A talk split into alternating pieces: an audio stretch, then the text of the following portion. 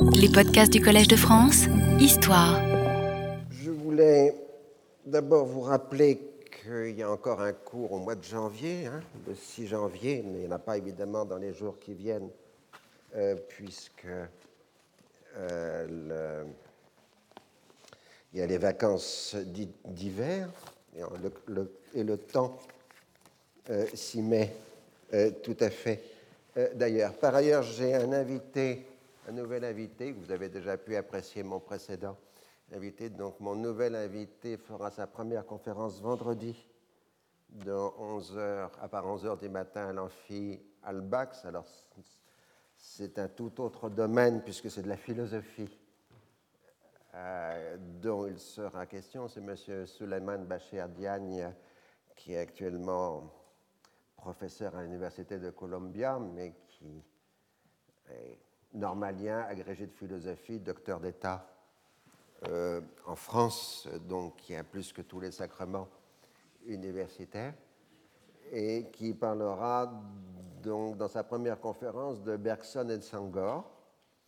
Et il fera ces quatre conférences sur euh, Bergson et Iqbal, Bergson et la pensée musulmane euh, et ainsi de suite. Euh, Monsieur Diane est un penseur de très haute qualité, considéré comme un des plus grands philosophes, en tout cas africains et musulmans euh, contemporains. C'est donc un honneur qui fut au Collège de France d'avoir accepté de venir pour ces conférences. Alors là, nous allons maintenant redescendre de ces hauteurs philosophiques euh, dans notre politique euh, plus banale et plus quotidienne. Euh, je vous avais laissé la dernière fois l'entretien secret qui avait eu lieu au Maroc entre Moshe Dayan et un émissaire égyptien. À ce moment-là, cet entretien était considéré comme l'une des étapes préparatoires de la conférence qui doit se réunir à Genève. Et d'ailleurs, quand Dayan va ensuite euh, aux États-Unis, il expose une nouvelle fois euh, les thèses euh, israéliennes qui seraient fondées, en tout cas pour le sénaïsme, sur la distinction entre le contrôle et la souveraineté, c'est-à-dire qu'Israël pourrait rendre la souveraineté de l'Égypte au Sinaï, mais Israël pourrait conserver euh, ses positions militaires et ses colonies euh, dans le dite péninsule. Quant aux Palestiniens, on parle d'une autonomie, mais en termes extrêmement vagues. En tout cas, euh, ces entretiens entre Dayan et le président Carter et le vice-président Mandel se passent plutôt mal dans une atmosphère assez euh, tendu. Alors ensuite, c'est Ismaël Fahmy, le ministre euh, égyptien des Affaires étrangères, qui arrive euh, à Washington le 21 septembre et 1977. alors lui, au contraire, il insiste sur la présence indispensable des Palestiniens à la conférence de Genève et euh, les Américains lui marquent que la présidence euh, n'a pas une totale liberté d'action, il doit tenir compte du Congrès et de l'opinion publique euh, américaine.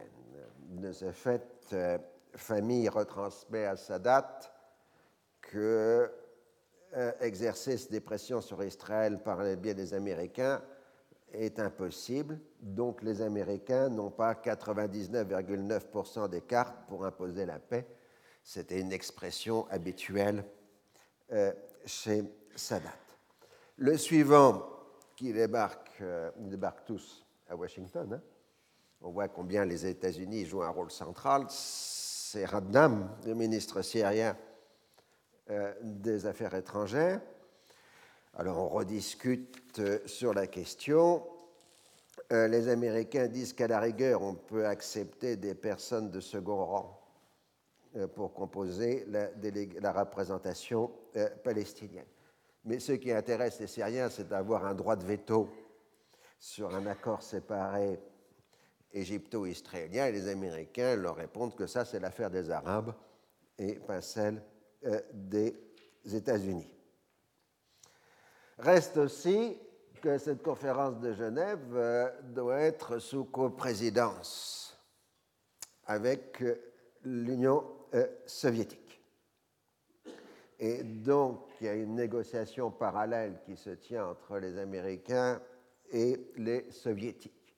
Et les soviétiques font signe euh, de souplesse puisqu'ils nous envoient en particulier une délégation secrète en Israël dirigée par Evgeny Primakov, vous savez, qui était officiellement jadis un journaliste de la Pravda, mais qui était aussi lié au service de renseignement euh, soviétique et qui a été plus tard euh, Premier ministre de la Russie après la chute euh, de l'Union euh, soviétique. Alors le message des soviétiques, c'est que l'Union soviétique est prête à reprendre des relations diplomatiques avec Israël le jour de l'ouverture de la conférence de Genève. Et la réponse israélienne est qu'il n'y aura pas de rapprochement entre les deux pays tant qu'il n'y aura pas de liberté d'immigration pour les juifs d'Union euh, soviétique. Alors, euh, les délégations américaines et soviétiques ont travaillé pour faire une lettre d'invitation à Genève, un texte suffisamment engageant pour permettre la venue des Syriens et des Palestiniens. Ce texte est rendu public sous une forme d'une déclaration américano-soviétique le 1er octobre 1977. Alors, comme il est d'usage, c'est un texte qui se veut équilibré. Le règlement doit être global, intégrant toutes les parties et toutes les questions. Retrait des forces armées israéliennes des territoires occupés, résolution de la question palestinienne comprenant l'application des droits légitimes du peuple palestinien, fin de l'état de guerre, établissement des relations pacifiques normales sur la base de la reconnaissance mutuelle des principes de souveraineté, d'intégrité territoriale et d'indépendance politique. On y retrouve l'idée de garantie internationale, de zones démilitarisées, de troupes ou d'observateurs de l'ONU. Les représentants de toutes les parties impliquées dans le conflit doivent être présents, y compris des représentants du peuple palestinien. Et la conférence devra se tenir au plus tard au mois de décembre 1977. On voit qu'on est arrivé à un quasi-consensus qui enregistre les progrès enregistrés depuis les conversations à 4 et à 2 des années 1969-1970. Le pas essentiel est l'utilisation par les États-Unis de l'expression peuple palestinien et le principe de normalisation des rapports après la fin d'état de guerre. Hein, donc les Américains ont fait un pas en reconnaissant l'existence du peuple palestinien et les soviétiques ont fait un pas en reconnaissant la nécessité d'une normalisation totale des rapports, qui, je vous rappelle, n'est pas mentionnée dans la résolution 242. On n'a pas cité dans la lettre d'invitation une référence aux résolutions de l'ONU parce qu'il euh, aurait fallu intégrer éventuellement celles de l'Assemblée générale qui sont beaucoup plus favorables aux Palestiniens. Donc on ne mentionne ni la 242 ni les autres résolutions. Alors, ce texte avait été communiqué aux Israéliens deux jours avant. Et les Israéliens avaient immédiatement signalé leur désapprobation et ils ont eu le temps de préparer leur riposte en mobilisant tous leurs alliés dans l'opinion publique américaine, une coalition allant de la droite des néoconservateurs jusqu'à la gauche du Parti euh, démocrate. Et euh, on accuse le texte de laisser ouvrir la possibilité de constituer un État palestinien. Et Dayan, qui est toujours euh, présent aux États-Unis, mobilise la communauté juive contre le texte.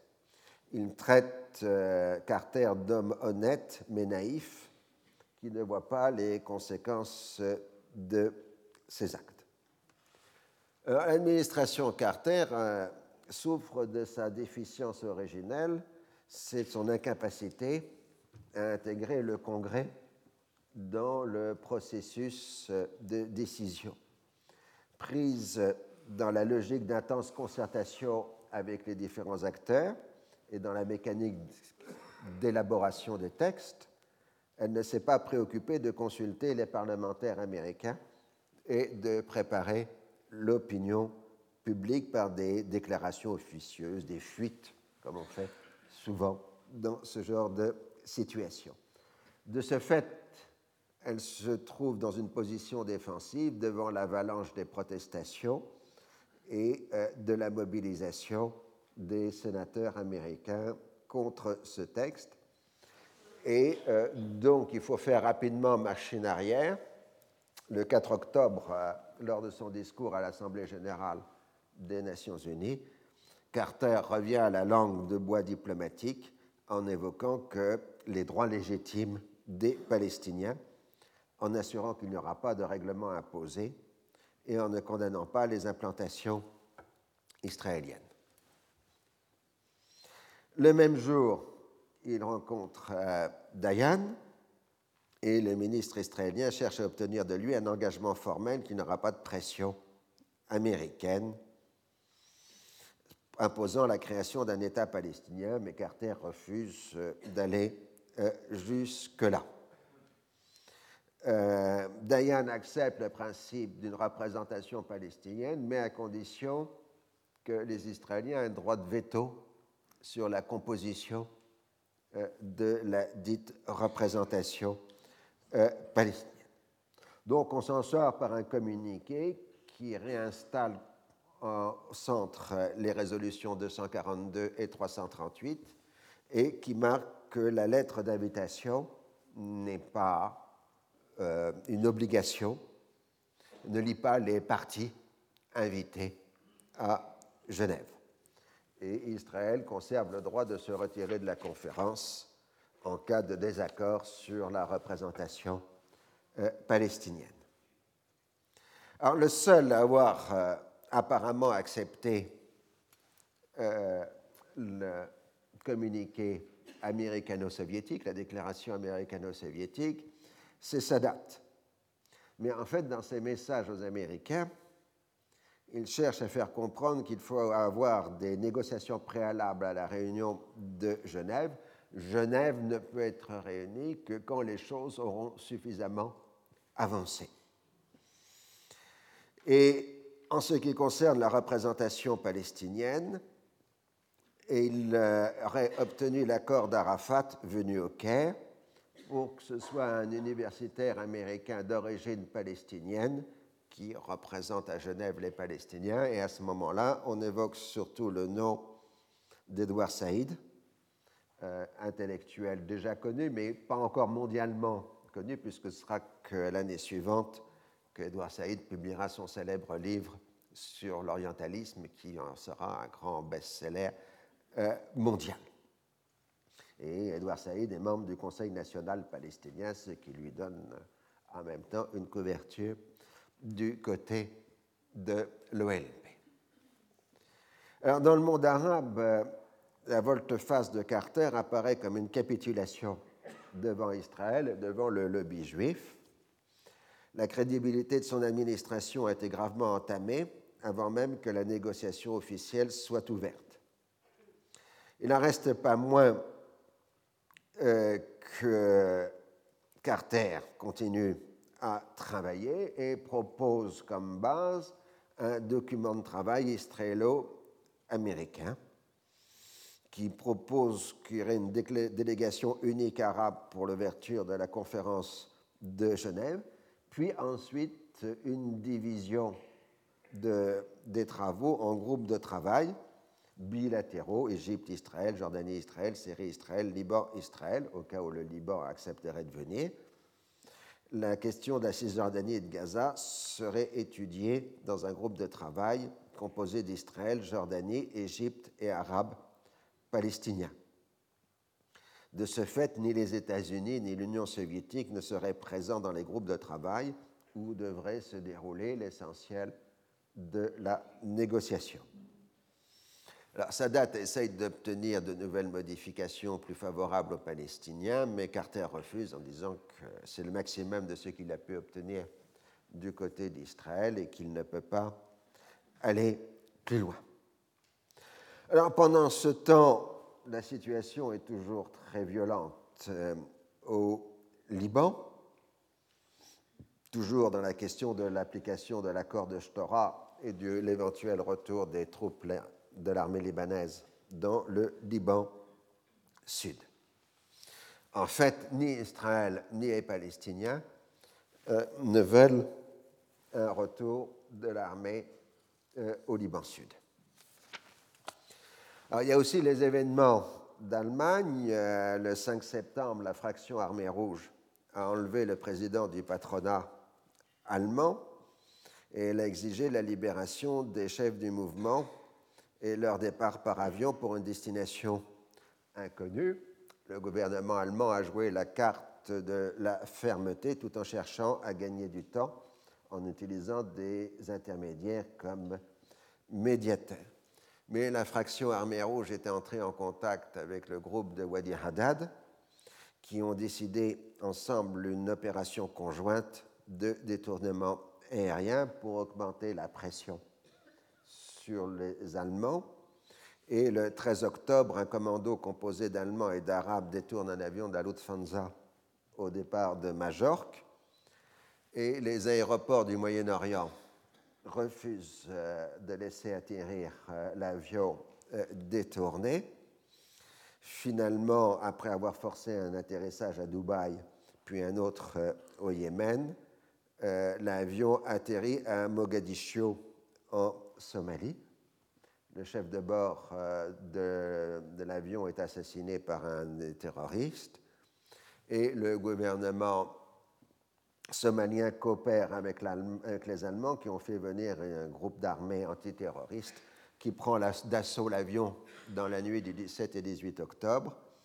Tous les terroristes sont tués sauf un et les otages sont libérés. C'est donc l'affaire de Mogadiscio qui est le second échec du terrorisme aérien après celui d'Antébé. Donc évidemment, à l'époque, ça a eu un grand choc.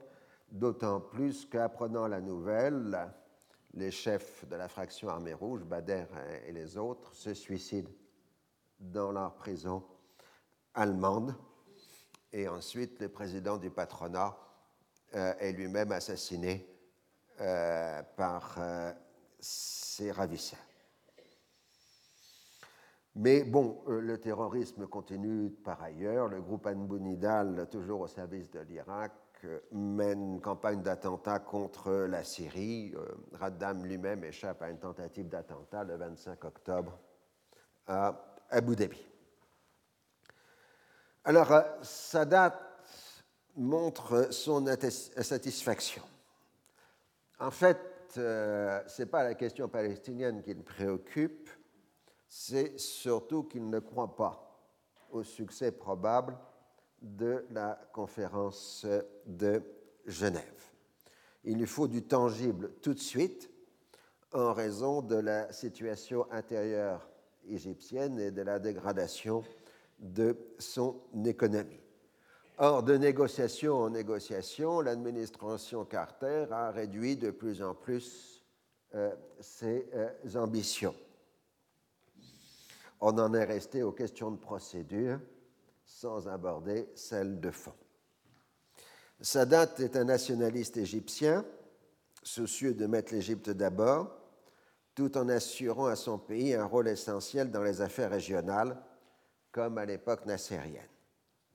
Or, l'influence de l'Égypte tend à se réduire. L'Irak mène offensivement un front du refus, auquel s'est joint la Libye. La Syrie mène son propre jeu qui lui a donné une position hégémonique au Liban et dans une moindre mesure en Jordanie. L'OLP tente d'avoir une position d'équilibre entre les différents blocs arabes.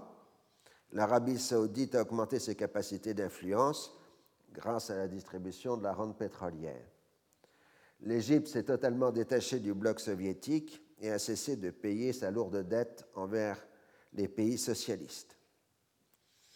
Il reste que l'orientation vers les États-Unis semble être arrivée dans une impasse. c'est au début de l'automne 1977, semble-t-il, autant qu'on arrive à reconstituer le mécanisme des événements, que Sadat apparaît avoir conçu sa stratégie audacieuse destinée à la fois à assurer les intérêts propres de l'Égypte et à lui redonner un rôle essentiel dans les affaires du Proche-Orient.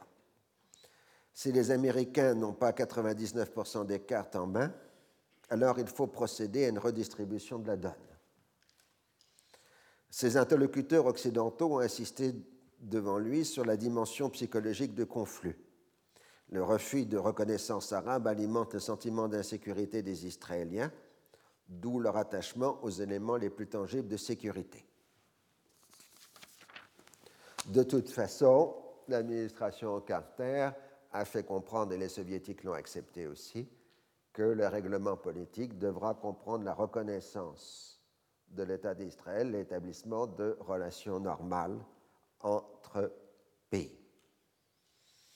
Enfin, les Américains seront de fait absents dans les groupes de travail proposés à Genève, et Sadat pense que ça ne peut donc qu'être un échec.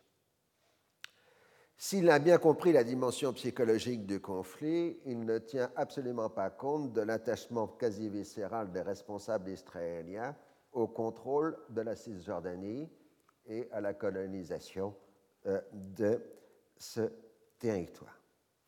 Alors, à la fin octobre, Sadat est en visite officielle en Roumanie.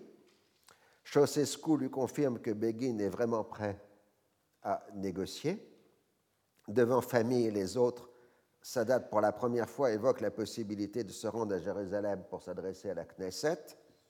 Son ministre tente de le dissuader en lui suggérant une super conférence où tous les dirigeants d'Israël, Égypte, Syrie, Jordanie et OLP seraient conviés à Jérusalem, Est avant l'ouverture de la conférence de Genève. On y ajouterait évidemment les cinq membres permanents du Conseil de sécurité. Alors, Sadat se laisse tenter et décide de consulter Carter. Le message arrive à Washington le 3 novembre avec demande de réponse pour le 5. Parce que s'il lance une invitation, il doit le faire lors de son discours devant le Parlement égyptien prévu pour le 9 novembre. Alors, ce projet paraît pour le moins cocasse aux yeux des responsables américains qui répondent poliment mais négativement à la, demande de Sadat. Alors Sadat paraît déçu, mais annonce qu'il fera un geste audacieux, dit-il, le 9 novembre. On pense alors qu'il proposera une conférence des ministres des Affaires étrangères des pays intéressés dans un pays neutre. Alors au Liban, ça va encore euh, plus mal que d'habitude avec euh, des bombardements euh, des deux côtés et suivi de bombardements israéliens le 9 novembre sur le territoire libanais.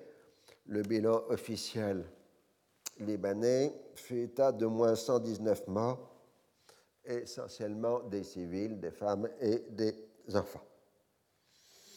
Alors, vertueusement, les Israéliens disent qu'ils n'ont visé que des terroristes et qu'il n'y a pas d'excuses à présenter, seulement des euh, regrets. Euh, en fait, c'est essentiellement la population chiite du Sud qui a été euh, touchée. Alors, le même jour, le 9 novembre, Arafat a été invité au Caire pour participer, assister au discours de Sadat. Donc le discours commence de façon tout à fait normale, avec un ton ferme quand le président égyptien évoque la solidarité arabe, la nécessité d'un retrait israélien total et le droit du peuple palestinien à l'autodétermination. Et puis il lance sa bombe, entre guillemets, je cite. Israël craint la reprise de la conférence de Genève. Il ne faut pas qu'un arabe, où qu'il soit, craigne cette conférence de Genève. Je suis prêt à aller jusqu'au bout du monde si cela permet de nous protéger de toute blessure, d'empêcher la mort d'un soldat ou d'un officier parmi mes fils, et je déclare que je suis prêt à aller à bout de ce monde, et Israël sera surpris lorsqu'il m'entendra dire cela. Je suis prêt à aller dans leur maison, à la Knesset même, pour discuter avec eux. Nous n'avons pas de temps à perdre. La décision est à nous. Il n'y aura pas de décision si ce n'est avec l'accord du peuple qui veut que nous allions de l'avant pour nous dédommager de ce que nous avons raté dans le passé. Fin de citation. Sur le moment, on prend cela pour une outrance rhétorique, d'autant plus que la presse égyptienne euh, n'a pas reproduit le passage euh, essentiel du discours. Cela dit, Arafat furieux a quitté immédiatement euh, le Caire pour se rendre au Liban. Le gouvernement israélien a été pris complètement par surprise. Ses services de renseignement n'ont rien vu venir. Il faut dire que même le gouvernement égyptien lui-même a été pris par surprise, donc par conséquent, on peut s'attendre que les Israéliens soient dans la même situation. Euh, Begin est décidé à prendre sa date au mot et dans un discours le 11 novembre, il s'adresse au peuple égyptien et se déclare prêt à aller au Caire ou à inviter date à Jérusalem. À ce moment-là, les observateurs, les experts pensent qu'il s'agit toujours d'une guerre de relations euh, publiques et euh, qu'on n'ira pas plus loin. Mais en fait, euh, les États-Unis servent maintenant de canal de communication entre l'Égypte et Israël. Date a exigé une lettre officielle d'invitation qui est transmise le 15 euh, au. Le 16, Sadat est à Damas pour une rencontre prévue de longue date avec Assad. Il a déclaré en quittant le Caire qu'il espérait se rendre à Jérusalem dans la semaine. Pour la forme, il demande à son homologue syrien de participer à la démarche, comme s'y attendait. C'est un refus qui le soulage, car il avait peur de l'obstruction de Assad. L'administration Carter a été prise complètement au dépourvu. Elle a peur de voir tout le travail de préparation de la conférence de Genève remis en cause, mais elle ne peut interdire à Sadat de se rendre à Jérusalem. Elle se contente donc de le prévenir que les intentions proclamées de Begin sur le sort des territoires occupés ne sont pas de la pure rhétorique, en particulier en ce qui concerne la Cisjordanie, et qu'il ne faut pas laisser de côté la question palestinienne. De retour au Caire, Sadat précipite le mouvement et fait savoir qu'il partira le 19 novembre, moment de la grande fête musulmane qui suit le ramadan. Le 17, Famille présente sa démission, ainsi que plusieurs membres de l'équipe dirigeante égyptienne qui n'acceptent pas la décision euh, du président. D'autres, au contraire, se mettent en avant pour participer euh, à l'action. C'est le cas en particulier d'un professeur de sciences politiques, Boutros Boutros Ghali, récemment nommé ministre euh, est chargé par intérim des affaires étrangères après la démission de famille. Il faut noter pour l'avenir que le vice-président Hosni Moubarak a été associé depuis le début, c'est-à-dire depuis les entretiens du Maroc, à la gestion du dossier euh, de la rencontre avec les Israéliens. Donc on arrive à sa date à Jérusalem. En Israël, les préparatifs sont menés sur un rythme frénétique, avec tous les problèmes inattendus qui se posent. On ne dispose pas de la partition de l'hymne national égyptien. On doit produire un grand nombre de drapeaux égyptiens, ce qui évidemment est plutôt rare euh, en Israël. Hein, donc on improvise à toute vitesse et on retrouve tous les objets euh, nécessaire. L'avion de Sadat arrive à l'aéroport Ben Gurion le matin du 19 novembre. Après avoir été reçu par les dignitaires israéliens, la délégation égyptienne part pour Jérusalem. Un bref entretien a lieu entre Sadat et Begin. Le lendemain, Sadat se rend à la mosquée Al-Aqsa, puis au Saint-Sépulcre. Les réactions des Palestiniens de la ville sainte sont plutôt hostiles. les maires de Cisjordanie adoptent des positions critiques, disant qu'il fallait plutôt aller à Genève qu'à Jérusalem. Euh, on le soupçonne l'Égypte de chercher une paix séparée. Ensuite, euh, Sadat termine son parcours pour le Yad Vashem, où Begin lui montre la destruction des Juifs d'Europe. À cette occasion, Sadat ne montre aucune émotion et refuse de porter la kippa. Et l'après-midi est consacré au discours à la Knesset. Sadat s'exprime en anglais et se présente en homme de foi venu chercher la paix. Il confirme qu'il agit de sa propre initiative sans avoir consulté euh, personne, mais en s'inscrivant dans la continuité de ses propositions avancées depuis 1971. Je cite Premièrement, je ne suis pas venu chez vous pour conclure un accord séparé entre l'Égypte et Israël. Cela n'entre pas dans la politique de l'Égypte. Le problème n'est pas entre l'Égypte et Israël et une paix séparée entre l'Égypte et Israël ou entre un quelconque des États de la confrontation et Israël. Ça n'apporterait pas une paix juste à la région.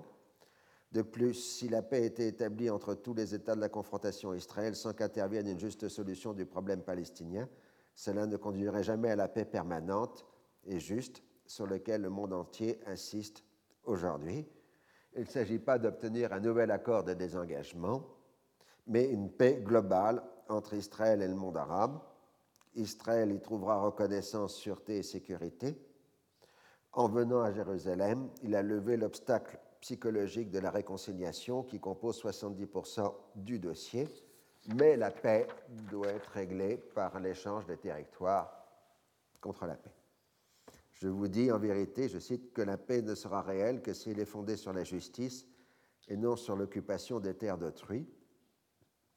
Il n'est pas admissible que vous demandiez pour vous-même ce que vous refusez aux autres. Franchement, dans l'esprit qui m'a poussé à venir chez vous aujourd'hui, je vous dis, vous devez abandonner une fois pour toutes vos rêves de conquête. Vous devez abandonner aussi la croyance que la force est la meilleure façon de traiter avec les Arabes vous devez comprendre les leçons de l'affrontement entre vous et nous. L'expansion ne vous apportera aucun bénéfice. Pour parler clairement, notre terre n'est pas l'objet de compromis ou de marchandage. Notre sol national est pour nous aussi sacré que la vallée dans laquelle Dieu a parlé à Moïse. Aucun d'entre nous n'a le droit et aucun d'entre nous n'acceptera de céder un pouce de ce sol. Aucun d'entre nous n'acceptera le principe d'un marchandage ou d'un compromis sur ce point. En revanche, tout est acceptable du point de vue des conditions euh, de sécurité. Et euh, en ce qui concerne le problème palestinien, il est bien au cœur de toute l'affaire. Il est inconcevable qu'il soit ignoré ou nié. C'est une réalité à laquelle la communauté internationale, à l'ouest comme à l'est, a répondu par le soutien et la reconnaissance dans des documents internationaux ou des déclarations officielles. Il insiste donc sur la nécessité de créer un État palestinien, mais nulle part dans le discours il a mentionné l'OLP ou Arafat. Alors Begin, dans sa réponse, rivalise de références religieuses et éthiques. Il se fait le porte-parole du reste du peuple juif retourné dans sa patrie historique qui a toujours voulu la paix avec ses voisins arabes. Il invite les chefs d'État de la Syrie et de la Jordanie à se rendre à Jérusalem, comme Sadat l'a fait puis fait un cours sur la relation éternelle entre le peuple et la terre d'Israël, qui est indispensable pour la survie du peuple juif, puisque personne n'est venu à son secours durant la Seconde Guerre mondiale. Tout est négociable, ce qui veut dire qu'il n'y a pas de conditions préalables, ce qui implicitement comprend le refus du principe des territoires contre la paix. Dans son discours, Begin ne parle qu'une fois des Arabes de la terre d'Israël. Alors, il expliquera en disant que le mot Palestine n'existe pas dans la langue hébraïque. Il n'y a que terre euh, d'Israël. Donc, quand on traduit en hébreu Palestine, on dit Eretz Israël. Hein, le type de raisonnement euh, qu'il fait. Shimon Peres lui succède en tant que chef de l'opposition pour dire substantiellement la même chose. Oui à la paix et à la réconciliation, non au principe des territoires contre la paix. L'expression de l'identité palestinienne ne doit pas remettre en cause la sécurité d'Israël et celle de la Jordanie. En Israël, l'euphorie est générale.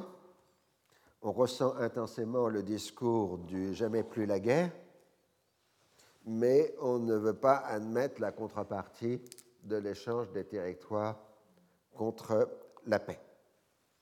Dans ses entretiens avec Sadat, Begin s'en est tenu à examiner sans engagement la question du Sinaï.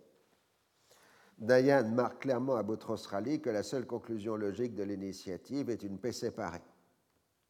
Le communiqué commun du 21 novembre marque la volonté de poursuivre le dialogue pour arriver à un traité de paix signé à Genève.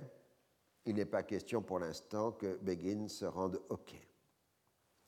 Alors l'attention mondiale s'est concentrée sur les discours de Jérusalem, retransmis par les télévisions du monde entier, sauf dans les pays socialistes. Dans le monde arabe, les réactions sont dans l'ensemble négatives. Le Front du refus demande l'exclusion de l'Égypte de la Ligue arabe. La Syrie proclame un jour de deuil. Assad se rend à la mosquée des Omeyyades pour prier et condamner le traître Sadat, comme vous voyez là. La direction du Fatah condamne l'initiative mais se divise sur la conduite à suivre. Certains voudraient ménager l'Égypte pour maintenir la situation d'équilibre dans le monde arabe. L'autre, au contraire, veut une opposition franche. C'est cette dernière qui l'emporte. Le 22 novembre, Arafat est à Damas et co-signe au nom de l'OLP un communiqué avec Assad condamnant totalement la visite de Sadat et marquant la volonté de mettre tous les moyens en œuvre pour en effacer les conséquences. Immédiatement, Sadat ferme les bureaux de l'OLP au Caire ainsi que la radio palestinienne émettant depuis la capitale égyptienne. À cette date, la Tunisie, le Maroc et le Soudan soutiennent l'initiative de Sadat. L'Arabie saoudite se montre très réservée. La Jordanie est extrêmement prudente. Voilà à peu près la situation interarabe reste qu'il faut transformer l'initiative en action diplomatique. Euh, la situation est qu'Israël n'a pas modifié son programme politique, euh, qui est d'ailleurs peu différent du gouvernement Begin au prédécesseur travailliste. Mais la dynamique de l'initiative égyptienne contraint néanmoins les responsables israéliens à étudier les propositions concrètes, alors que jusque-là les conditions de la paix avaient été plutôt des hypothèses d'école qu'il était inutile de détailler. Les Israéliens sont donc contraints de s'adapter à la nouvelle situation. Les Américains sont un peu en retrait de l'affaire parce qu'ils ne sont pas très contents. Ils ont travaillé pendant des mois à préparer la conférence de Genève et on leur a enlevé l'initiative au dernier moment. L'Europe des Neuf salue l'initiative courageuse et insiste sur la nécessité de prendre en compte les Palestiniens. Alors, toujours est-il qu'en dehors de l'établissement d'une connexion téléphonique via la France entre le ministère israélien des Affaires étrangères et son homologue égyptien, il n'y a rien de concret qui soit sorti de la visite à Jérusalem. Donc, euh, Sadat propose une réunion des puissances invitées au Caire, mais toutes les réponses arabes sont négatives. Alors, euh, on fait un nouvel entretien secret au Maroc entre Dayan et Touami le 2 décembre. Et euh, Dayan évoque l'intention de proposer une autonomie pour les Palestiniens des territoires occupés, tout en maintenant l'occupation militaire. Euh, le discours sur le Sinaï est beaucoup plus ambigu. Euh, Tuami, lui, répète les positions officielles des territoires contre la paix. Alors, à Tripoli, du 2 au 5 décembre 1977, les États du Front du Refus, Irak, Libye, Algérie et Yémen du Sud, se réunissent avec l'OLP et la Syrie. Les radicaux menés par l'Irak exigent la dénonciation des résolutions 242 et 338. Et, euh, mais la Syrie s'y oppose. Et de fait, c'est la position syrienne qui l'emporte, d'où le refus de l'Irak de participer à la nouvelle institution qui est créée, qui est le Front de la fermeté et de la confrontation, Jibin al-Sumud ou al-Tassadi. Alors, Sumud est la notion importante. Sumud, c'était le terme qu'utilisaient euh, les Palestiniens sous occupation pour marquer leur attitude face à l'occupation, près de traduire par l'idée de tenir bon. Hein, euh, Sumud, euh, aujourd'hui, on a dit que ça pouvait aussi signifier un concept, le concept de résilience, mais le terme de résilience n'était pas encore utilisé euh, dans les années 1900. 70. Donc euh, là, c'est un thème emprunté aux euh, Palestiniens. On condamne évidemment le complot et on demande aux pays arabes de suspendre tout soutien politique et matériel à l'Égypte et de concentrer les aides sur la Syrie. L'Irak dénonce la politique capitularde de la Syrie, ce qui montre bien que les décisions de Tripoli ne sont pas un rejet de la conférence de Genève. Alors, Sadat répond en rompant les relations diplomatiques avec tous les pays du front de la fermeté et ferme les consulats et les centres culturels des pays socialistes en Égypte et accuse l'Union soviétique d'être derrière euh, tous ces événements. Alors, euh, pour sauver euh, la situation, Carter a envoyé Vance au Moyen-Orient. Le secrétaire d'État américain arrive en Égypte le 10 décembre. Sadat la jure d'obtenir d'Israël l'acceptation des principes des territoires contre la paix et des droits nationaux pour le peuple palestinien. Donc là, vous avez Vance dans sa visite d'Israël. En Israël, euh, Begin lui promet un plan d'autonomie complet pour les Palestiniens qu'il pourrait présenter si on l'invitait dans un cours d'aller à Washington. Bien évidemment, euh, Vance accepte d'inviter Begin à Washington. Et euh, donc, les autres acteurs arabes que Vance rencontre sont plus que réservés par rapport à la position égyptien. Alors, pendant que Vance retourne dans son pays, euh, la conférence du Caire s'ouvre le 14 décembre à l'hôtel Menaous, à proximité des pyramides. Le Menaous, c'est le lieu où s'était tenue la réunion en 1943 de Roosevelt, Churchill et Chiang Kai-shek. C'est une réunion au niveau des experts c'est-à-dire des diplomates de haut rang. Et les seuls à y participer sont les Égyptiens, les Israéliens, les États-Unis et l'ONU.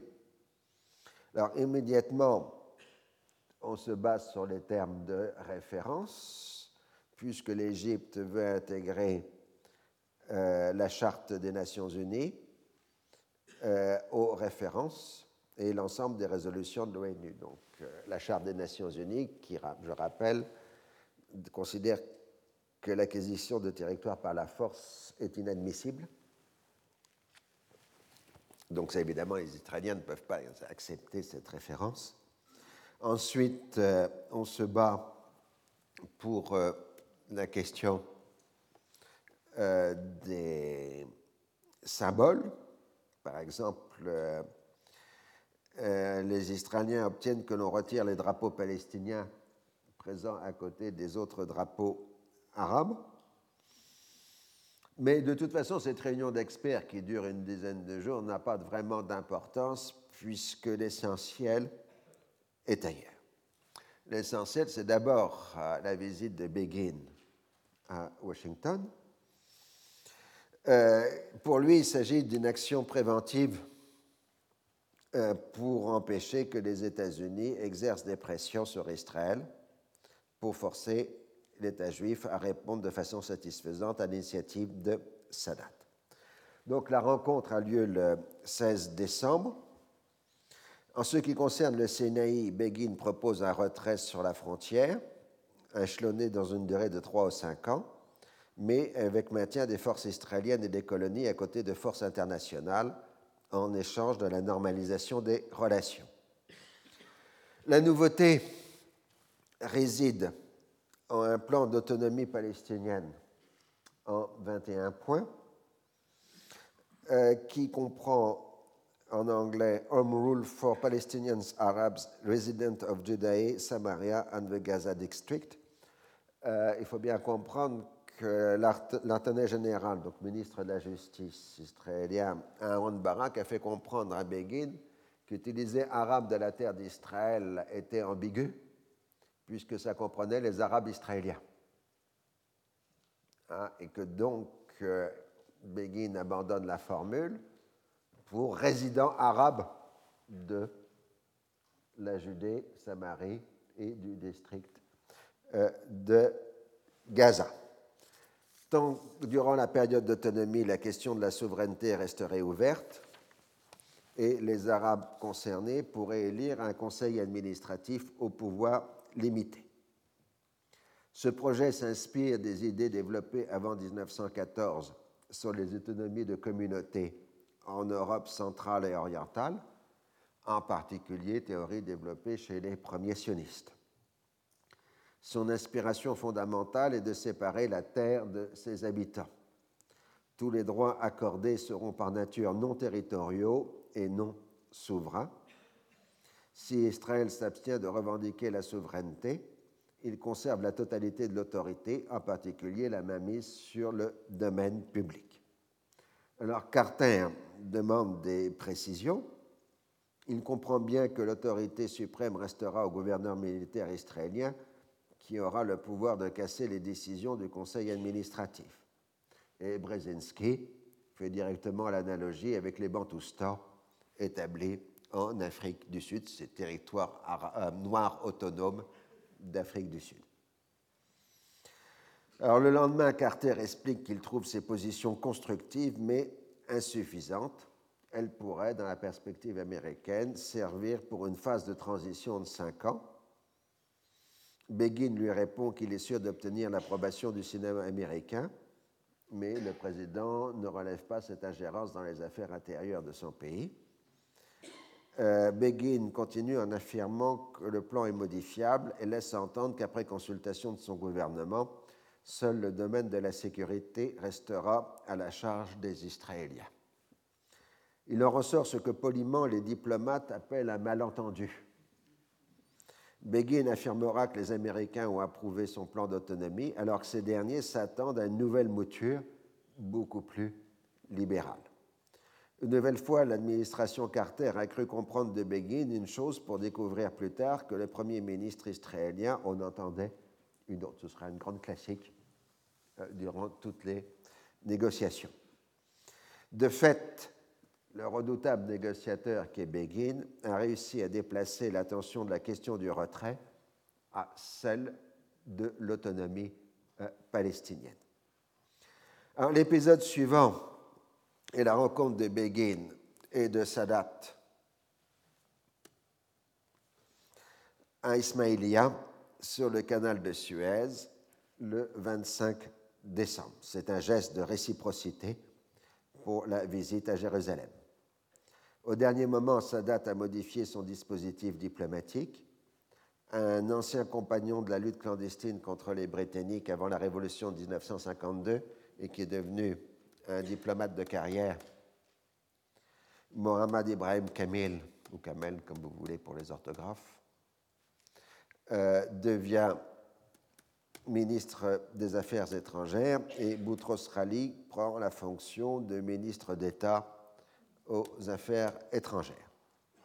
De leur propre aveu, les deux ministres travailleront de bonne entente.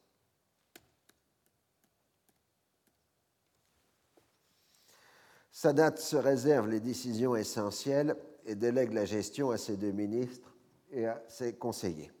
Il s'occupe peu des dossiers laisse ses assistants prendre des décisions, quitte ensuite à les désavouer. Il semble passer plus de temps à négocier avec ses ministres qu'avec les Israéliens. Les Israéliens vont tenter systématiquement d'opposer les Égyptiens entre eux, mais Sadat s'en sert aussi pour montrer qu'il doit non seulement faire face à une opposition arabe, mais aussi à de fortes résistances intérieures. Inversement, Begin semble vouloir se plonger dans les détails et chercher la confrontation, tandis que ses ministres essayent de vouloir dégager des principes généraux. Donc, pendant toute la négociation qui va durer plus d'un an, on est à front renversé en quelque sorte. Euh, Sadat apparaît comme le gars coulant et ses ministres comme les gens qui pinaillent sur les détails, tandis que Begin apparaît comme celui qui pinaille dans les détails et ses ministres comme les gens coulants. Hein, et chacun va essayer de jouer sur l'autre, euh, sur les bouts de l'autre, bien qu'il semble que ce soit plus finalement des tactiques de négociation euh, qu'autre chose. Euh, en effet, Weizmann, ministre de la Défense, et Dayan, qui étaient plutôt apparus jusque-là comme des faucons, se montrent ouverts et conciliateurs. Surtout Weizmann, qui avait la réputation d'être un dur, et qui brutalement devient une sorte de colombe prête à des concessions. Alors après des amabilités d'usage, on aborde le fond des problèmes. On négocie en anglais. Begin s'adresse aux Égyptiens comme s'ils étaient des enfants, ce qui évidemment le don d'exaspérer euh, ses interlocuteurs. Alors, euh, on, on commence par se battre sur le passé, c'est-à-dire sur le sens de la crise de 1967 et savoir qui est responsable de la guerre de juin 1967. Euh, Aucun accord de fond n'est possible. On s'en tient à la constitution d'une commission politique qui devrait regrouper les participants de la conférence de Caire et d'une commission militaire bilatérale. Aucune déclaration conjointe n'a pu être obtenue on s'est contenté d'une conférence de presse commune. Le 28 décembre, la Knesset approuve par 64 voix contre 8 et 40 abstentions le plan d'autonomie proposé par euh, Begin, mais qui est plus restrictif que ce que Begin a mentionné aux Américains. Alors, euh, au tournant de l'année, Carter a entrepris un voyage officiel qui le conduit à Téhéran, où il passe euh, le jour de l'an. Puis il s'entretient avec le roi Hussein qui ne prend aucun engagement. Ensuite, euh, Carter est à Riyad le 3 janvier 1978 les Saoudiens se montrent conciliants, mais insistent sur l'autodétermination des Palestiniens. S'il doit y avoir une, phase transitoire, elle doit être courte. Le président promet de favoriser la vente d'avions de combat F-15 au Royaume et d'agir en ce sens auprès du Congrès. Le lendemain 4 janvier, Carter fait une brève escale à Assouan où il est reçu par Sadat, Sadat qui vient d'être désigné par Time Magazine comme l'homme de l'année. Dans l'esprit de ses entretiens récents, il déclare que le problème palestinien doit être réglé dans toutes ses dimensions. La solution doit comprendre la reconnaissance des droits légitimes du peuple palestinien et de permettre aux Palestiniens de participer à la détermination de leur propre futur. Alors, cette déclaration va devenir dans la boîte euh, à outils diplomatiques, ce qu'on va appeler la formule d'assois. Quand on aura un problème pour signifier quelle est la part à donner aux Palestiniens, on va ressortir la formule d'assois. Alors, du côté des juristes israéliens, on s'interroge sur l'existence de droits qui ne seraient pas légitimes. Ah, bon, ça, ça fait partie des chevilles de vocabulaire, c'est comme civil, innocent, etc. Hein, il y a une langue de bois. Euh, quant aux Arabes, ils s'interrogent sur le sens exact de la dite formule. Pendant ce temps-là, le 4 janvier, Israël annonce la création de quatre nouvelles implantations dans le Sinaï. C'est une décision prise sous l'impulsion de Sharon pour créer des nouveaux faits accomplis irréversibles. Si les Égyptiens acceptent, ce serait parfait. S'ils refusent, Israël aura ainsi les moyens de faire une concession dans le marchandage. Cette provocation suscite la colère de Sadat. La presse égyptienne se déchaîne contre Begin, traité de nouveau Shylock, et les Israéliens se plaignent de ce déluge d'antisémitisme. Sadat déclare que Begin est libre d'établir des colonies dans le Sénéi pour les brûler ensuite. Euh, Begin répond en traitant Sadat de Néron. Bref, euh, c'est un bel échange d'invectives. Et Carter n'est pas loin de partager la même euh, colère que Sadat, parce que Dayan avait pris devant lui un engagement de ne pas créer de nouvelles implantations dans l'année à venir. Mais pour Begin, il s'agissait de l'année 1977. Alors maintenant, on est en 1978. Alors, euh, pour ne pas créer de nouvelles tensions, Begin s'abstiendra de créer de nouvelles implantations en 78, en tout cas pour les implantations légales, puisque ça n'empêchera pas de laisser faire la création d'implantations dites illégales. Alors le comité militaire est le premier à se réunir au Caire le 11 janvier 1978. Weizmann, qui dirige la délégation israélienne, est immédiatement appelé à se rendre à Aswan pour rencontrer Sadat. De tous les responsables israéliens, il devient le préféré des Égyptiens en général et de Sadat en particulier. Alors, au comité militaire, c'est de nouveau du dialogue dessous. Mais l'épisode essentiel est la réunion du comité politique à Jérusalem le 17 janvier 1978. Déjà, on commence par se bagarrer sur la définition de l'ordre du jour. On échange projet et contre-projet. Euh, la question essentielle est évidemment le droit à l'autodétermination des Palestiniens ou la simple autonomie des Arabes de la terre d'Israël. Donc, le premier jour est consacré par Cyrus Vance à trouver une formule acceptable pour les deux parties. Euh, les incidents se multiplient. au dîner officiel, Begin va largement aggraver la situation en s'adressant au ministre égyptien des Affaires étrangères en le traitant de mon jeune ami. Il a 51 ans, euh, Vance en a 60 et Begin 64, et en lui infligeant un cours complet d'histoire le concept d'autodétermination, explique Begin, a été la cause des catastrophes européennes des années 1930. Implicitement, il compare les Palestiniens aux Allemands des Sudètes au moment de Munich. Les Égyptiens prennent très mal ce comportement considéré comme injurieux. Le Ibrahim Kamil refuse de participer au toast officiel. Les Américains le prient de prendre mal. Après tout, Begin se comporte comme ça avec tout le monde, y compris d'ailleurs avec eux. Euh, les Américains. Mais le lendemain matin, quand les discussions ont repris, Sadat, informé de la déclaration de Dayan et du comportement de Begin, ordonne à la délégation égyptienne de faire ses valises et de rentrer en Israël, en dépit de l'avis contraire du ministre des Affaires étrangères. Alors, le président égyptien est mécontent du tour que prennent les négociations et a besoin d'une vraie dimension palestinienne au règlement. Sans elle, il n'aura pas de, soutien arabe et sa position de négociation sera affaiblie par rapport aux exigences israéliennes sur le Sinaï. Il lui plaît aussi de rappeler qu'il est le champion des décisions imprévisibles et théâtrales. Les Américains se sont immédiatement interposés. Après une tentative infructueuse de Vance, Carter s'est adressé directement par téléphone à Sadat et à Begin.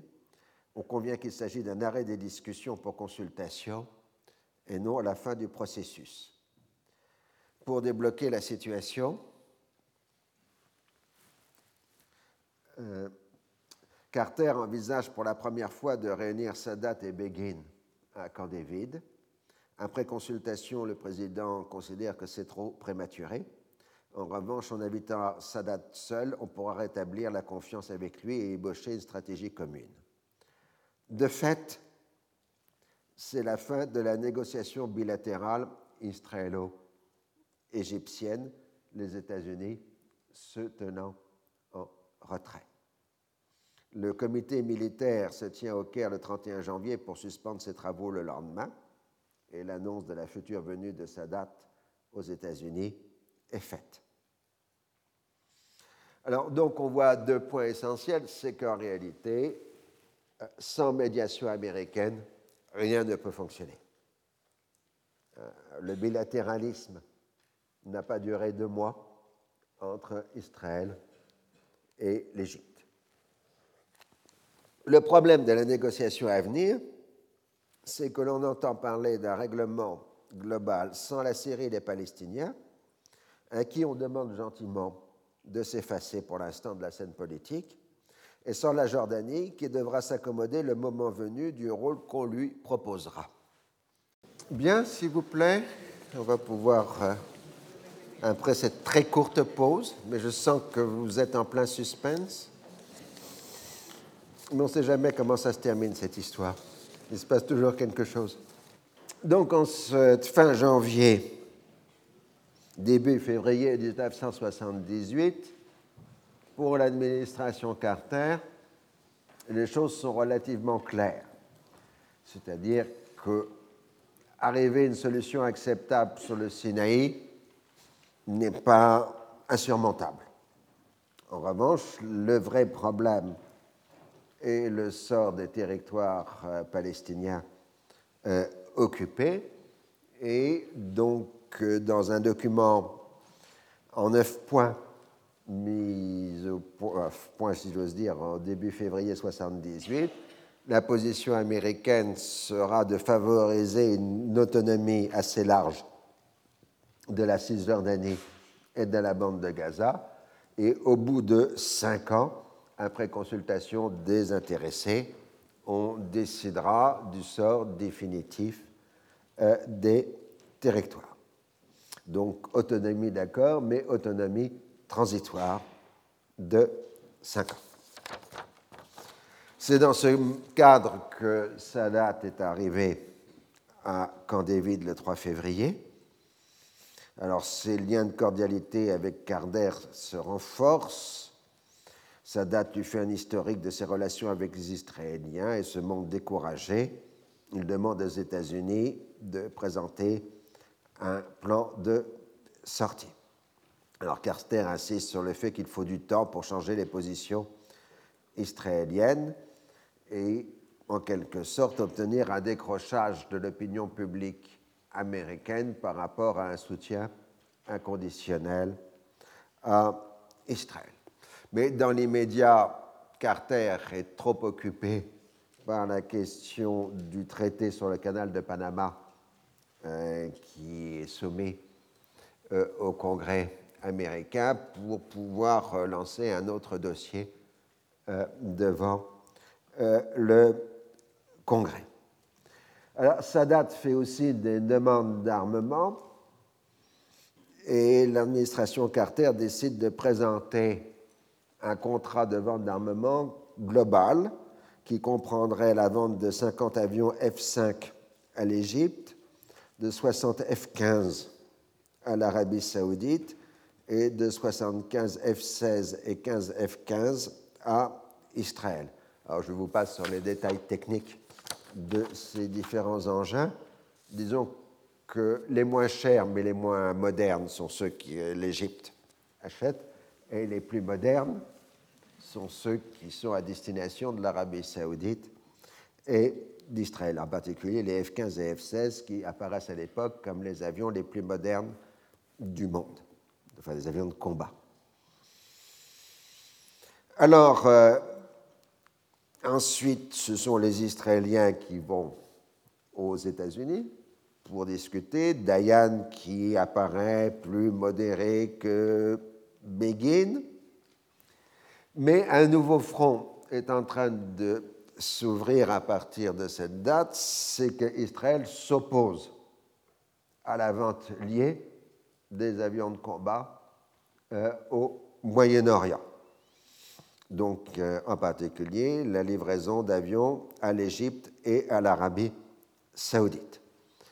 Euh, il faut bien comprendre que cette opposition israélienne est liée à plusieurs questions. D'abord, évidemment, l'équilibre militaire régional, mais surtout l'inquiétude israélienne de voir les pays arabes renforcer leurs liens militaires avec les États-Unis, ce qui dévalue par là même l'importance stratégique d'Israël pour euh, les Américains. Donc le dossier des ventes d'armement à destination du Moyen-Orient devient un gros dossier au Congrès à côté du dossier du canal de Panama. Hein, si vous comparez, c'est la situation actuelle pour le président Obama par rapport au dossier euh, sur le plan de la réforme de la santé euh, États-Unis.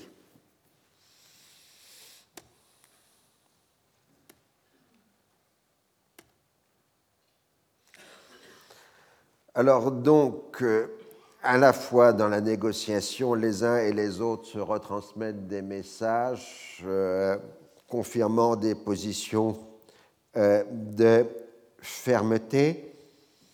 En gros, Sadat explique qu'il a tout fait en levant l'obstacle psychologique que c'était Israéliens de céder à leur tour en cédant euh, les territoires. Euh, les Israéliens, eux, se refusent. Déjà dans la question du Sinaï, les militaires israéliens sont peu enchantés à la perspective euh, d'abandonner la péninsule qu'ils se sont en quelque sorte appropriés depuis 1967, alors que lui, est déjà prêt à sacrifier une bonne part du Sinaï parce que son objectif essentiel est de conserver la Cisjordanie et la bande de Gaza. Et euh, donc c'est à peu près le climat politique des premières semaines, des premiers mois de 1978, que là je résume assez brièvement pour ne pas vous infliger des détails un peu trop précis. pendant ce temps-là, bah, la violence internationale et locale se continue. D'abord, les actions du groupe Abu Nidal. Le 4 janvier 1978, Saïd Amami le représentant de l'OLP en Grande-Bretagne, est assassiné à Londres par le groupe Abonidal. C'était Saïd Amami qui avait organisé les contacts entre euh, la gauche israélienne et les Palestiniens. Deux jours plus tôt, deux employés de l'ambassade de Syrie dans la même capitale à Londres ont été tués dans l'explosion de leur voiture. De la vie générale, c'est un coup euh, des services irakiens ou d'Abu Nidal, et c'est la conclusion euh, de la police britannique. Le 18 février 1978, Youssouf Essibari, écrivain et éditorialiste égyptien proche de Sadat, est assassiné à l'hôtel Hilton à Nicosie, à Chypre, où se tenait le congrès de l'Organisation de la solidarité des peuples afro-asiatiques le commando du groupe Abonidal, formé de deux hommes, prend en otage 16 congressistes et obtient du gouvernement chypriote un avion de Cyprus Airways. Mais aucun pays n'accepte de recevoir l'avion, qui est obligé de revenir à son aéroport de départ. Sadat veut faire du Entebbe et du Mogadiscio et envoie des forces spéciales à l'aéroport de Larnaca, mais le gouvernement chypriote refuse de les recevoir il s'ensuit un échange de tirs entre militaires égyptiens et gardes nationaux chypriotes qui fait 15 morts dans les rangs égyptiens. Ensuite, par prudence, les deux membres du groupe Amonidal libèrent leurs derniers otages et se rendent. Sadat transforme les obsèques de son ami Youssouf Assibari en cérémonie nationale et en manifestation populaire anti-palestinienne les responsables égyptiens s'en prennent ouvertement à l'OLP. Ceux qui prétendent diriger le peuple palestinien se sont entièrement vendus au camp du refus arabe et profitent des souffrances du peuple palestinien vivant sous occupation. Alors, euh, la conjoncture diplomatique s'est quasi mécaniquement répercutée sur la scène libanaise. L'OLP et la Syrie sont maintenant dans le même camp. Walid Joblat et le mouvement national se rapprochent de Damas, alors que le Front libanais chrétien joue le rôle, le jeu d'Israël au Liban Sud. Le plan de paix de Begin a intensifié les peurs chrétiennes, puisque rien n'a été indiqué du sort des réfugiés palestiniens.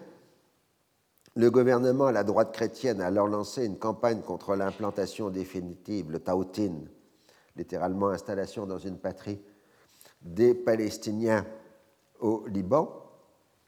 Mais les leaders du Front libanais ne semblent pas alors se rendre compte de la contradiction de leur attitude, euh, condamner l'implantation des Palestiniens au Liban, et leur alliance clandestine avec Israël, parce que le but d'Israël est d'implanter les Palestiniens euh, au Liban.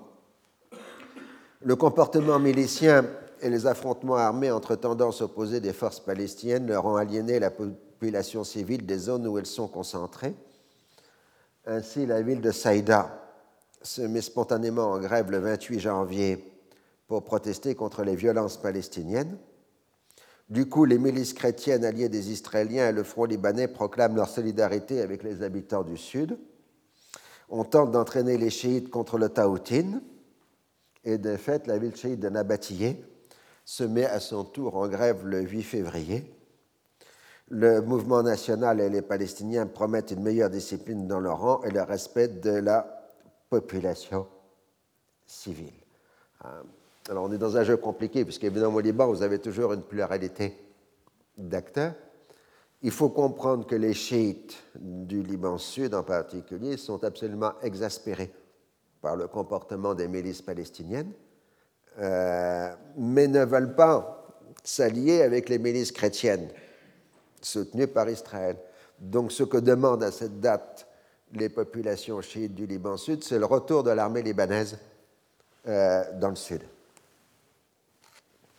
pour établir l'ordre.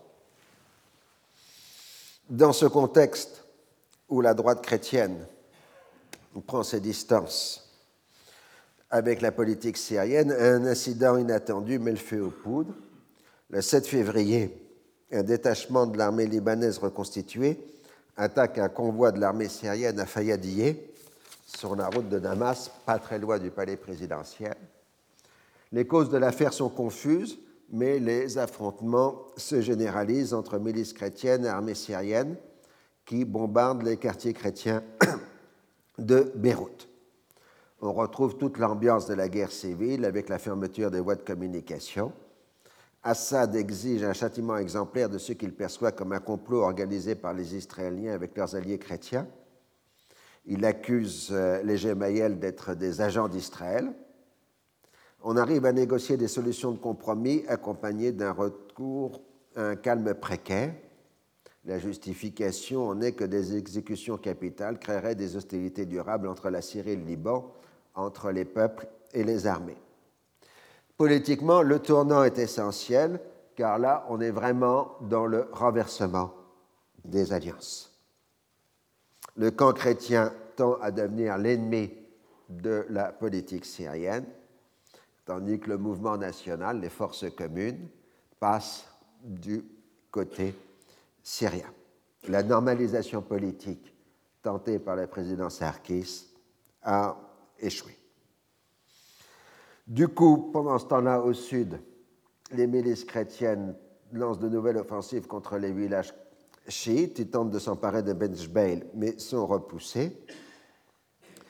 Et euh, dans ce contexte toujours, les Palestiniens veulent être présents sur la scène politique pour montrer qu'ils existent encore et Arafat donne ordre de lancer une opération à l'intérieur du territoire israélien afin de rappeler que rien ne peut se faire sans l'OLP et le Fatah. Au matin du 11 mars 1978, un commando d'une dizaine de Palestiniens venus du Liban arrive par mer à proximité d'Haïfa. Le but primitif, semble-t-il, était de s'emparer d'un hôtel et de négocier la libération de leurs otages contre celle de prisonniers en Israël. Mais ils ont perdu leur point de repère et manifestent un manque total de sang-froid. Ils tuent d'abord un photographe qui prenait des photos d'oiseaux, puis s'emparent de deux bus de vacanciers ils rassemblent leurs otages dans un seul véhicule.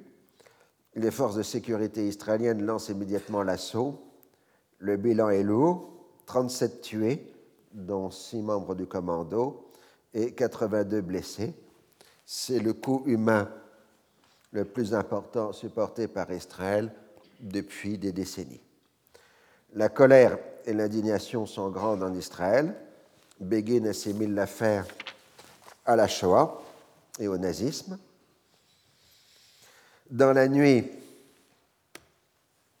euh, du 14 au 15 mars 1978, l'armée israélienne lance l'opération Pierre de Sagesse. L'armée israélienne pénètre sur plusieurs axes au Liban Sud, tandis que la marine agit sur le littoral.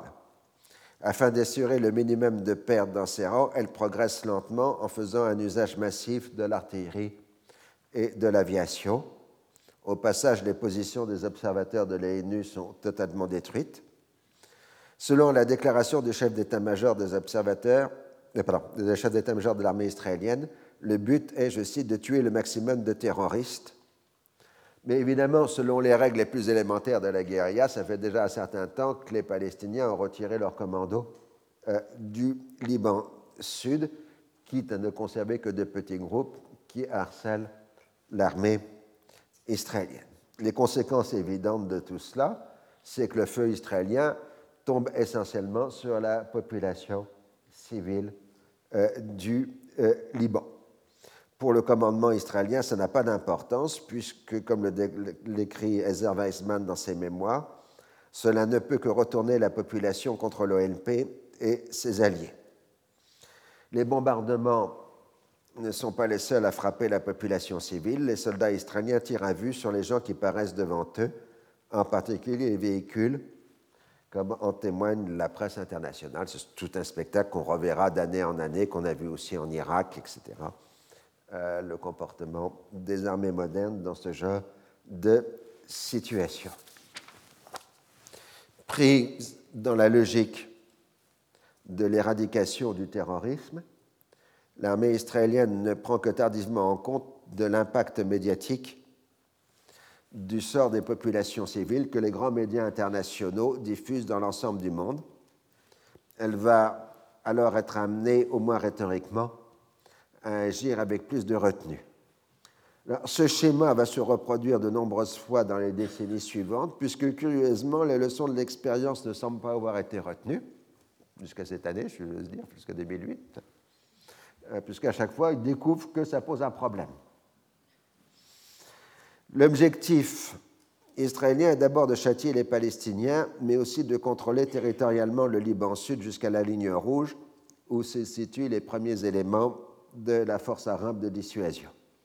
Il s'agit de, créer un protectorat israélien défendu par des milices chrétiennes. Plus de 200 000 réfugiés s'enfuient en direction de Beyrouth, alors que la banlieue sud de la capitale est aussi bombardée. En trois jours, l'armée israélienne a pénétré en territoire libanais de 7 à 10 km de la Méditerranée à l'Hermont, mais ses positions avancée se trouve harcelée par les commandos palestiniens. En Cisjordanie et à Jérusalem-Est, les événements provoquent des manifestations violentes des habitants en solidarité avec leurs frères du Liban. Carter a été ému par le raid palestinien, mais refuse d'admettre la légitimité de la réponse israélienne qui lui paraît disproportionnée par rapport à la menace. Dans le monde arabe, c'est la colère et l'impuissance L'Égypte a beau condamner leur aide, euh, les autres pays arabes accusent l'Égypte d'être complice des opérations euh, israéliennes. Alors, pendant ce temps-là, le gouvernement libanais va tenter de profiter de la catastrophe pour affirmer sa position en jouant la carte de l'internationalisation. Son but est d'obtenir l'évacuation du Sud grâce à l'emploi de forces de l'ONU, de garantir la frontière internationale et de rétablir l'autorité de l'État libanais. Dans la perspective de Beyrouth, la convergence entre les forces de l'ONU et celles de l'État libanais permettrait de mettre fin aux attaques palestiniennes et donc aux ingérences israéliennes. Les Palestiniens auraient les honneurs de la guerre, mais auraient perdu le Sud. On pourrait alors en profiter pour abroger les accords du Caire et diminuer le poids du facteur palestinien dans la politique libanaise. La Syrie, qui n'a pas bougé, serait alors contrainte de céder. On pourrait même envisager l'extension du mandat de la Force des Nations Unies à l'ensemble du Liban, quitte à, à l'intégrer à une force arabe de dissuasion renouvelée. De fait, la diplomatie israélienne soutient l'action de l'ambassadeur libanais à l'ONU, le journaliste et homme politique Hassan Tueni. Après l'habituelle tentative d'empêcher le représentant de l'OLP de participer au débat, on arrive le 19 mars à l'adoption de la résolution 425, adoptée par 12 voix et 2 abstentions, Union soviétique et Tchécoslovaquie, la Chine populaire n'ayant pas pris part au vote. Alors la résolution 425 va devenir le texte de référence pour des décennies pour la question libanaise. Donc, il demande que soit strictement respectée l'intégrité territoriale, la souveraineté et l'indépendance politique du Liban à l'intérieur de ses frontières internationalement reconnues, demande à Israël de cesser immédiatement son action militaire contre l'intégrité territoriale du Liban et de retirer sans délai ses forces de tout le territoire libanais, décide, compte tenu de la demande du gouvernement libanais, d'établir immédiatement sous son autorité une force intérimaire des Nations Unies pour le sud du Liban, au fin de confirmer le retrait des forces israéliennes, de rétablir la paix et la sécurité internationale et d'aider le gouvernement libanais à assurer la restauration de son autorité effective dans la région, cette force étant composée de personnel fourni par les États membres. Et le lendemain, la résolution 426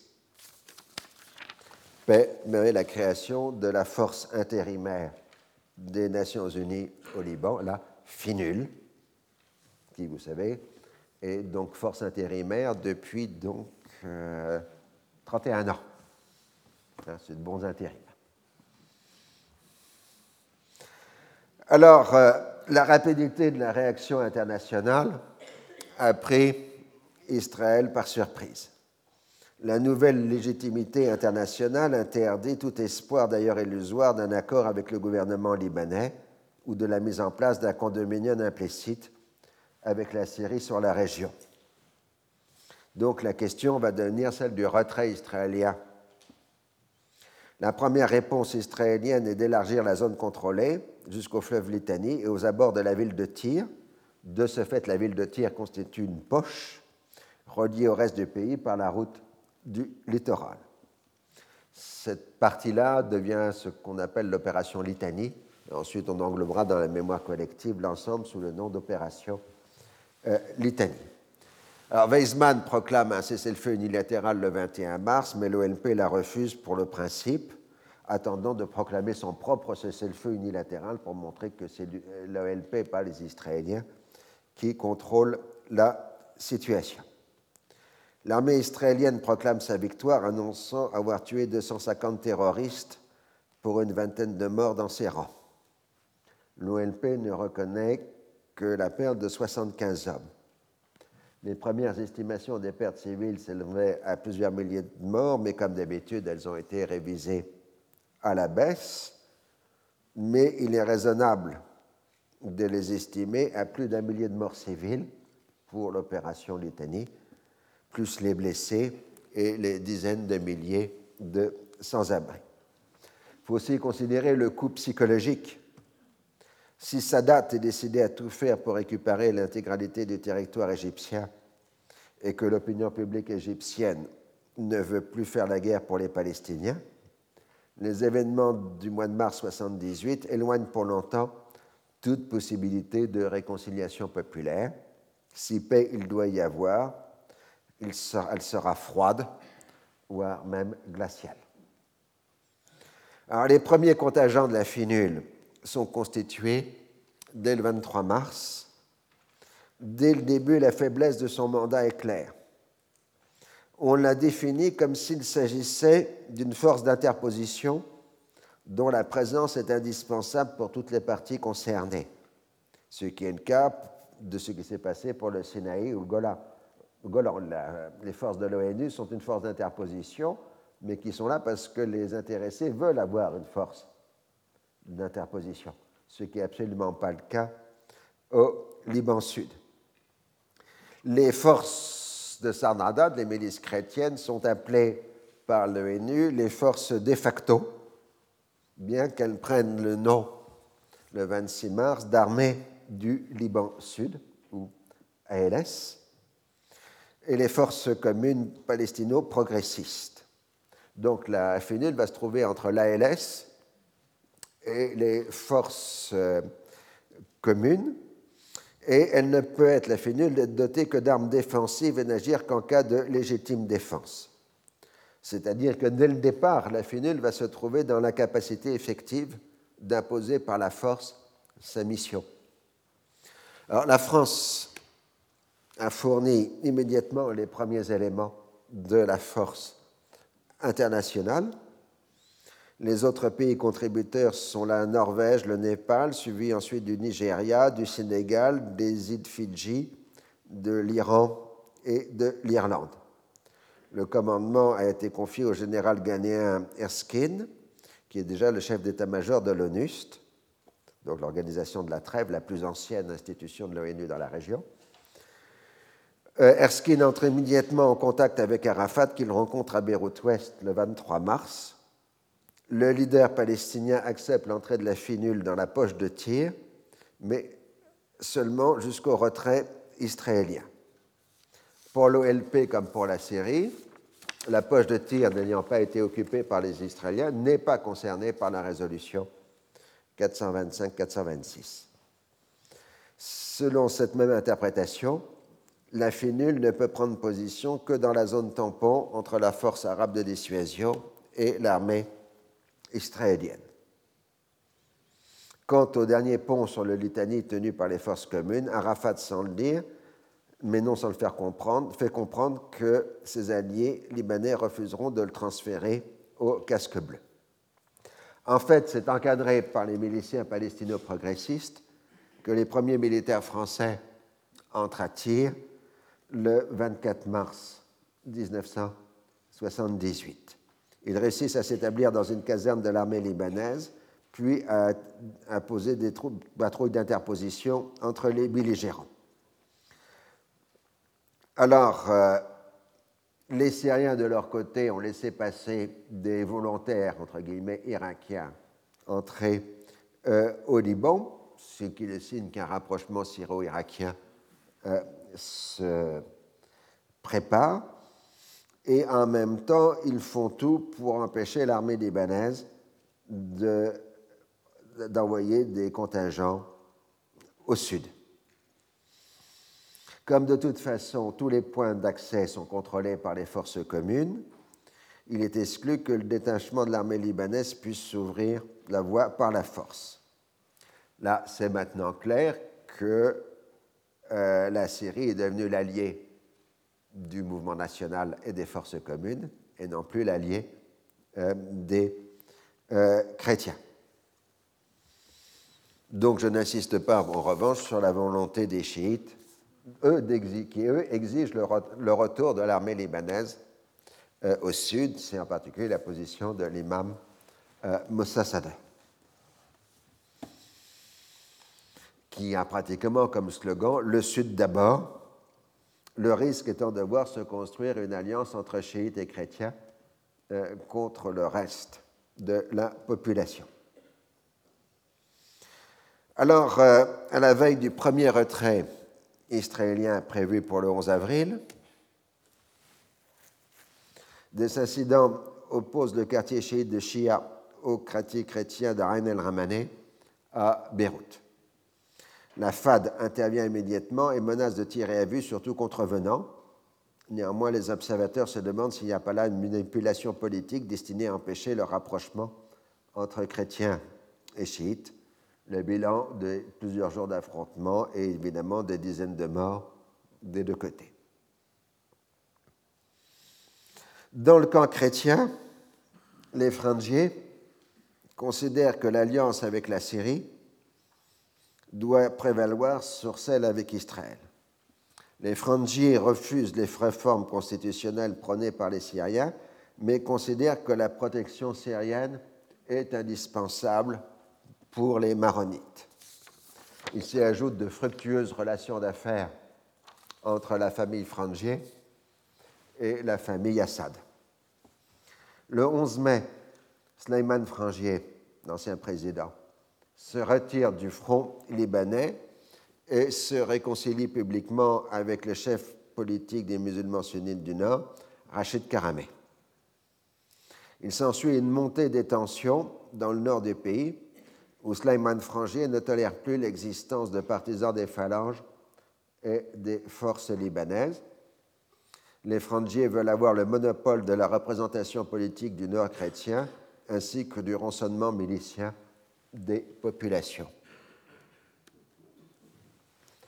Le 17 avril, le secrétaire général de l'ONU, Waldheim, se rend à Beyrouth.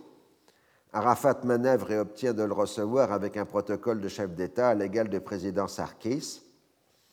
On discute sur l'application de la résolution 425. Et de fait, Arafat promet de maintenir l'ordre euh, au Liban. En particulier, il fait arrêter 120 militants de la faction Abu Nidal envoyés par l'Irak au Liban Sud.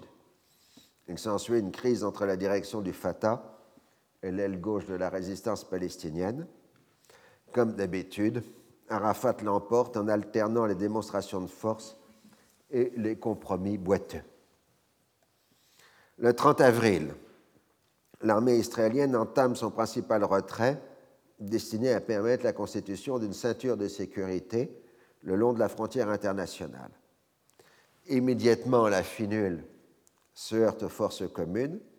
Deux miliciens du Parti communiste libanais sont tués. Dans la nuit du 1er au 2 mai, les parachutistes français ont un nouvel affrontement avec des Palestiniens du FPLP, euh, tuant trois de Palestiniens. La tension est très forte dans la poche de tir, en dépit du rôle modérateur du Fatah. Dans la journée du 2 mai, des Palestiniens attaquent un convoi de la finule. Les tirs sont intenses. Le colonel français Salvant, venu s'interposer, est grièvement blessé. Trois casques bleus sont tués et sept autres blessés. Une dizaine de Palestiniens sont tués. L'opération a été menée par des éléments du Front du Refus à l'instigation de l'Irak mais la série fait comprendre qu'elle ne tolérera plus des actes de ce genre. Et les officiers de l'OLP réussissent à reprendre le contrôle de la situation et euh, donc à, euh, à, se mettre en contact et à coopérer avec la finule. Dans les derniers jours de mai 1978, les Israéliens annoncent leur retrait final pour le 13 juin qui devient donc la nouvelle échéance pour toutes les parties. L'OLP multiplie les assurances qu'elle respectera la souveraineté libanaise, ce qui laisse tout le monde sceptique. En fait, les Palestiniens acceptent l'envoi de l'armée libanaise à condition de la réactivation des accords du Caire, ce dont ne veut pas le gouvernement libanais. Les sunnites s'alignent de plus en plus sur les Palestiniens, condition pour eux d'exister politiquement en dehors de la tutelle syrienne d'où la répugnance pour envoyer l'armée au sud. Le front libanais partage la même hostilité de peur de voir un affrontement entre l'ALS et l'armée légale libanaise. Alors, euh, Sarkis essaye désespérément de trouver le soutien de Damas pour euh, tout cela.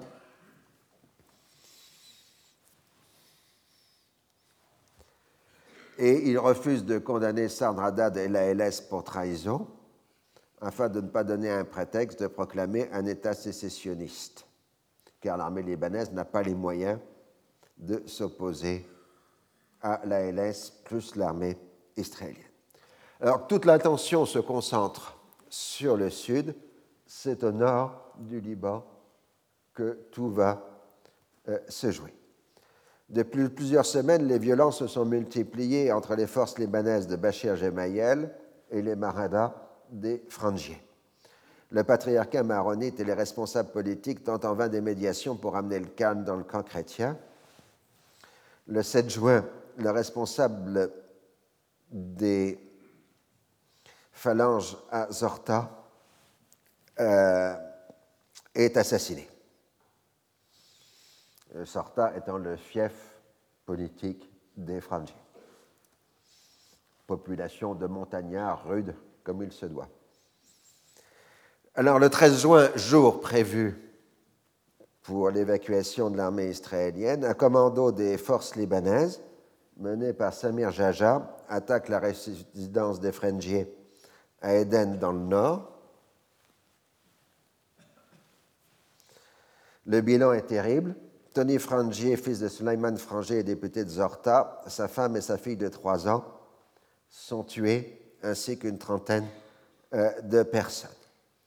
On ne sait pas s'il s'agit d'une bavure lors d'une action aventureuse ou si l'opération avait au minimum comme objectif d'assassiner Tony Frangier. Cela introduit une rupture durable dans le camp chrétien ainsi qu'une vendetta implacable entre les Frangiers et les Gémaïels. Les militants phalangistes du Nord sont assassinés ou expulsés de leur région d'origine. La force arabe de dissuasion occupe l'ensemble du Nord, à l'exception de la région de Zorta. Mais pendant ce temps-là, Bachir Gemayel renforce ce contrôle du reste des zones chrétiennes. Alors au sud, la FINUL essaye de financer entre les différentes forces en présence. De même qu'elle traite avec les forces de l'LP, elle passe des accords avec l'ALS, censés dépendre du gouvernement légitime du Liban. Le pari étant que Sadradad sera prêt un jour à rétrocéder son territoire à l'armée euh, libanaise. Mais en fait, les forces de facto, comme les appellent les gens de l'ONU, refuse euh, l'entrée de la finule dans la ceinture de sécurité établie par l'armée israélienne à l'intérieur du territoire euh, libanais. Seuls quelques points symboliques peuvent être occupés par des patrouilles de la finule. Donc tous ces drames libanais successifs et atroces sont l'arrière-plan de la poursuite des négociations euh, et du processus de paix qui, vous le voyez, plus on avance dans le processus de paix, plus le nombre de morts augmente. Ce qui montre le caractère stabilisateur et pacificateur de la diplomatie. Alors, euh, c'est en pleine opération Litanie que Begin s'est rendu le 21 mars à Washington.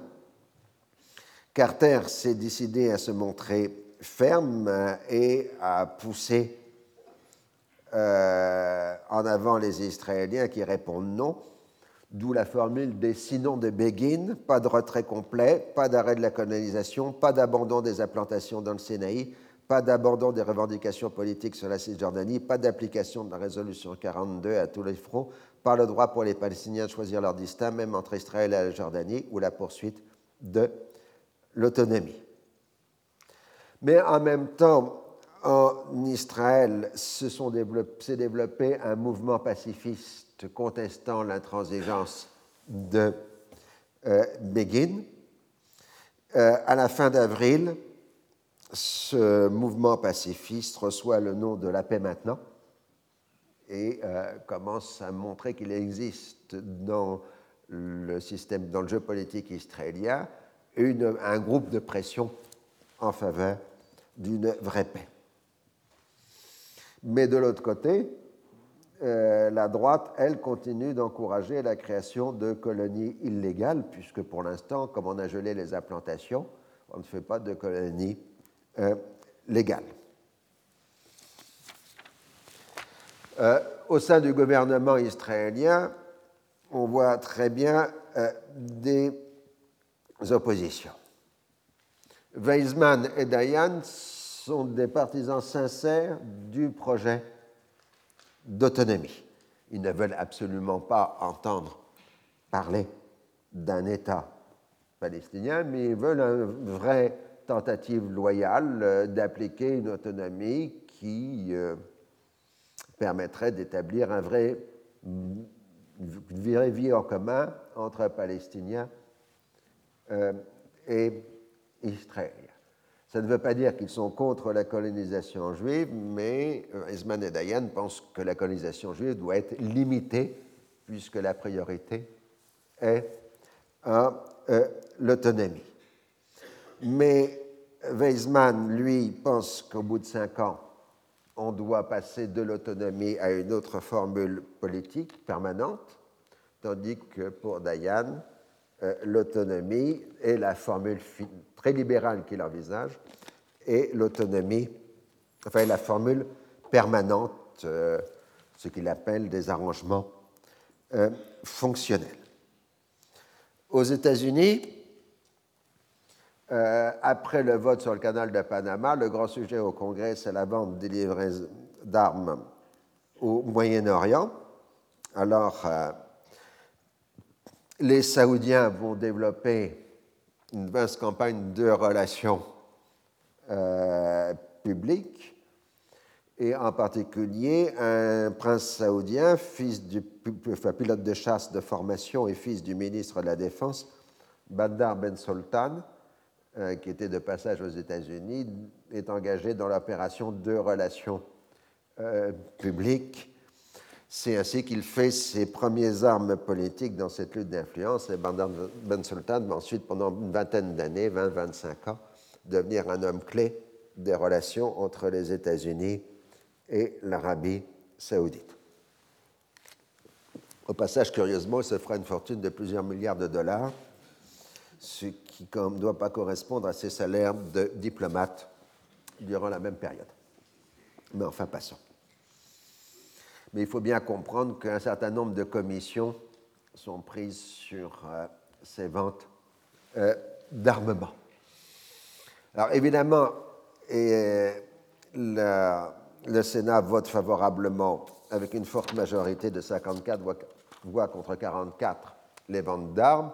Faut bien comprendre dans cette affaire que tout simplement l'industrie aéronautique américaine met aussi tout son poids euh, politique euh, pour euh, aller dans le sens de l'autorisation des ventes d'avions à l'Arabie saoudite. Alors il y a de bonnes techniques. Hein. Si vous êtes un fabricant d'avions de combat américain, l'une des bonnes solutions, c'est d'avoir une usine dans chacun des 50 États américains. Et donc de dire aux sénateurs de l'État que euh, s'ils n'ont pas le contrat, ils seront obligés de fermer euh, l'usine dans l'État du sénateur. Hein, donc c'est un mode de pression assez efficace, même si ça fait des distributions industrielles un peu bizarres sur le territoire euh, américain. Alors, on échange de longues propositions des deux côtés. Je vous passe tous les détails compliqués euh, des négociations et contre-propositions euh, que les partis se font. Et pour la première fois, les Américains pensent qu'il est temps de nouveau de réunir, parce que tout se fait entre Américains et Israéliens et Égyptiens. Il n'y a plus de réunion entre Égyptiens et Israéliens. Ils proposent donc une réunion pour le mois de juillet des trois ministres des Affaires étrangères euh, concernés, Vance, Dayan et Ibrahim Kamil. Donc toute la stratégie de Sadat a bien fonctionné, puisque Sadat avait vu que le bilatéral ne fonctionnait pas toute sa stratégie a été de faire des États-Unis des négociateurs à part entière, ça date sachant que sur l'ensemble des dossiers, Carter est beaucoup plus près de ses positions qu'il n'est près des positions euh, de Begin. Alors, euh, on prépare la préparation, si j'ose dire, de cette nouvelle réunion. Et pendant ce temps-là, ça date se rend en Autriche pour revoir euh, le président Kreisky, le chancelier Kreisky, qui a toujours été un ami des Arabes et des Palestiniens en euh, particulier. Et à Vienne, euh, Sadat reçoit successivement aussi Shimon Peres, puis Weizmann. Visiblement, Sadat joue la carte de la division dans les rangs israéliens, privilégiant les uns euh, et se montrant au contraire euh, fermé euh, aux autres. Alors, en chacune des parties se font des achats de charme. évidemment, Pérez se donne la réputation d'être libéral en reprenant les termes de la résolution 242, en y ajoutant la reconnaissance de l'existence d'un problème palestinien qui doit être résolu d'une manière acceptable pour les Palestiniens, mais sans spécifier euh, laquelle Pérez ensuite demande l'autorisation à Begin de rencontrer le roi Hussein, parce qu'en en fait, Pérez pense toujours à l'option jordanienne, mais évidemment, Begin euh, refuse, puisque c'est à l'État euh, de représenter deux pays. Alors, malgré toutes ces tentatives de division des Israéliens, on n'a toujours pas progresser. Alors, on a décidé de faire la réunion des trois ministres des Affaires étrangères en Angleterre. on a d'abord proposé Londres, puis on a trouvé que pour des questions de sécurité, ce n'était pas commode. Alors, on a pris le château médiéval de Lidkessel, que vous avez là, magnifique résidence. Alors, vous voyez, vous avez des douves, euh, etc. Un bon château médiéval est un bon élément de protection euh, et c'est donc finalement à Litzkessel qu'a lieu la réunion les 18 et 19 juillet 1978. Euh, du fait même que l'on n'attend pas beaucoup de cette rencontre composée de sessions plénières et de discussions bilatérales, les résultats sont plutôt productifs.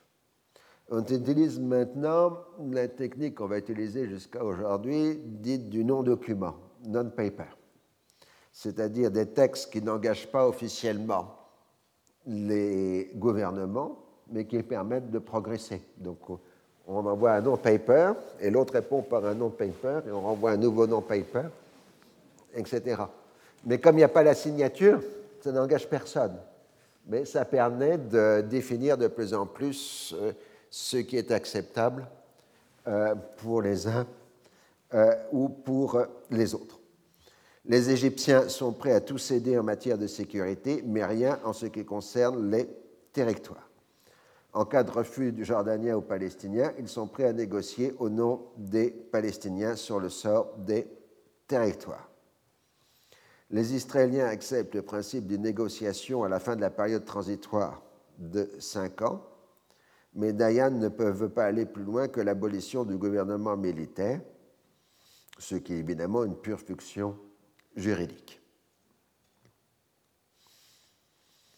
Alors les Égyptiens se raidissent et euh, finalement euh, on en arrive au lendemain de l'aide Kessel à un nouvel échange d'invectives entre le Caire et euh, Israël.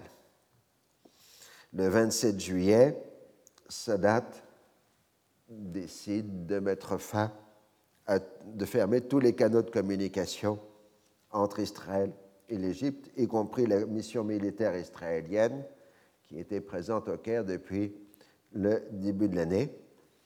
Et il fait entendre aux Américains que pour lui, le processus de paix est terminé. Dans ses contacts avec les responsables égyptiens, le roi Hussein marque son incompréhension de la stratégie de Sadat car il n'y a aucune différence entre la droite et la gauche israélienne. Begin ne fait qu'exprimer tout ce que tous en Israël pensent. La Jordanie refuse dans ces conditions de participer aux discussions.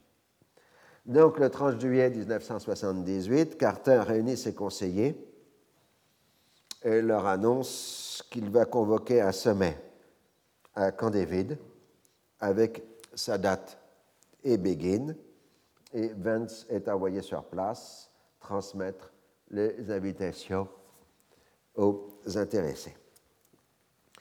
la décision du président américain repose d'abord sur le fait qu'il faut un geste spectaculaire pour mettre fin à l'impasse dans le processus de paix. Sur le plan intérieur, les votes sur le canal de Panama et les contrats d'armement lui ont politiquement coûté cher. Son programme sur l'énergie a de fait échoué devant la coalition des groupes d'intérêt.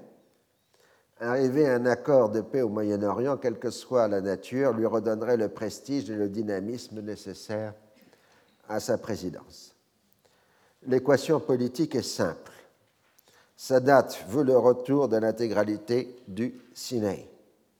Begin la pérennisation de la présence israélienne à Gaza et en Cisjordanie, et Gaza et, et Carter veut un accord de paix. Il faut arriver dans la négociation finale à obtenir à ce que chacun s'en tienne à ce qui est essentiel pour lui et trouver un lien diplomatique entre ces différents éléments. Mais si l'équation est simple, l'exécution reste toujours difficile. Le 6 et 7 août 1978, Vance se rend à Jérusalem et Alexandrie pour porter aux intéressés les lettres d'invitation à une rencontre au sommet à Camp David à partir du 5 septembre 1978. Begin accepte avec enthousiasme et Sadat y voit le succès de sa stratégie de faire des États-Unis un partenaire à part entière du processus de paix. Les semaines suivantes sont consacrées à la préparation de la conférence. Les trois parties concernées savent qu'ils ne peuvent pas se permettre d'échouer tout en devant défendre leurs intérêts essentiels. Carter, contrairement à ses conseillers, est convaincu que Sadat donnera la priorité à la récupération des territoires égyptiens, priorité donc sur le dossier palestinien. Sadat est décidé à tout miser sur la politique américaine, seul moyen d'obtenir des concessions significatives de la part d'Israël. Ses conseillers défendent des positions de principe sur la non-acquisition de territoires par la force et le droit à l'autodétermination.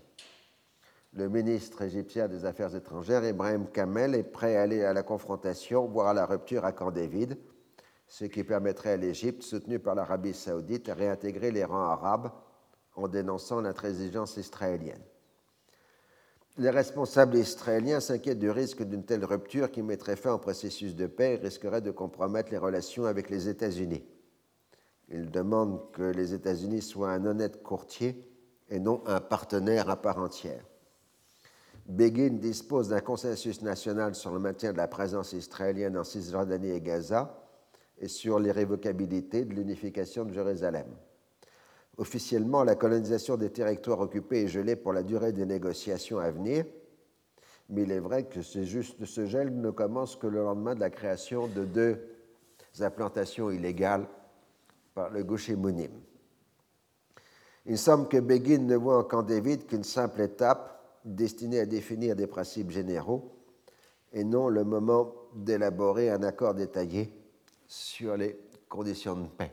C'est-à-dire donc on va avoir une surprise, c'est que les Israéliens ne s'attendent pas à l'ampleur de la négociation que, euh, au contraire, les Égyptiens et les Américains euh, préparent euh, soigneusement.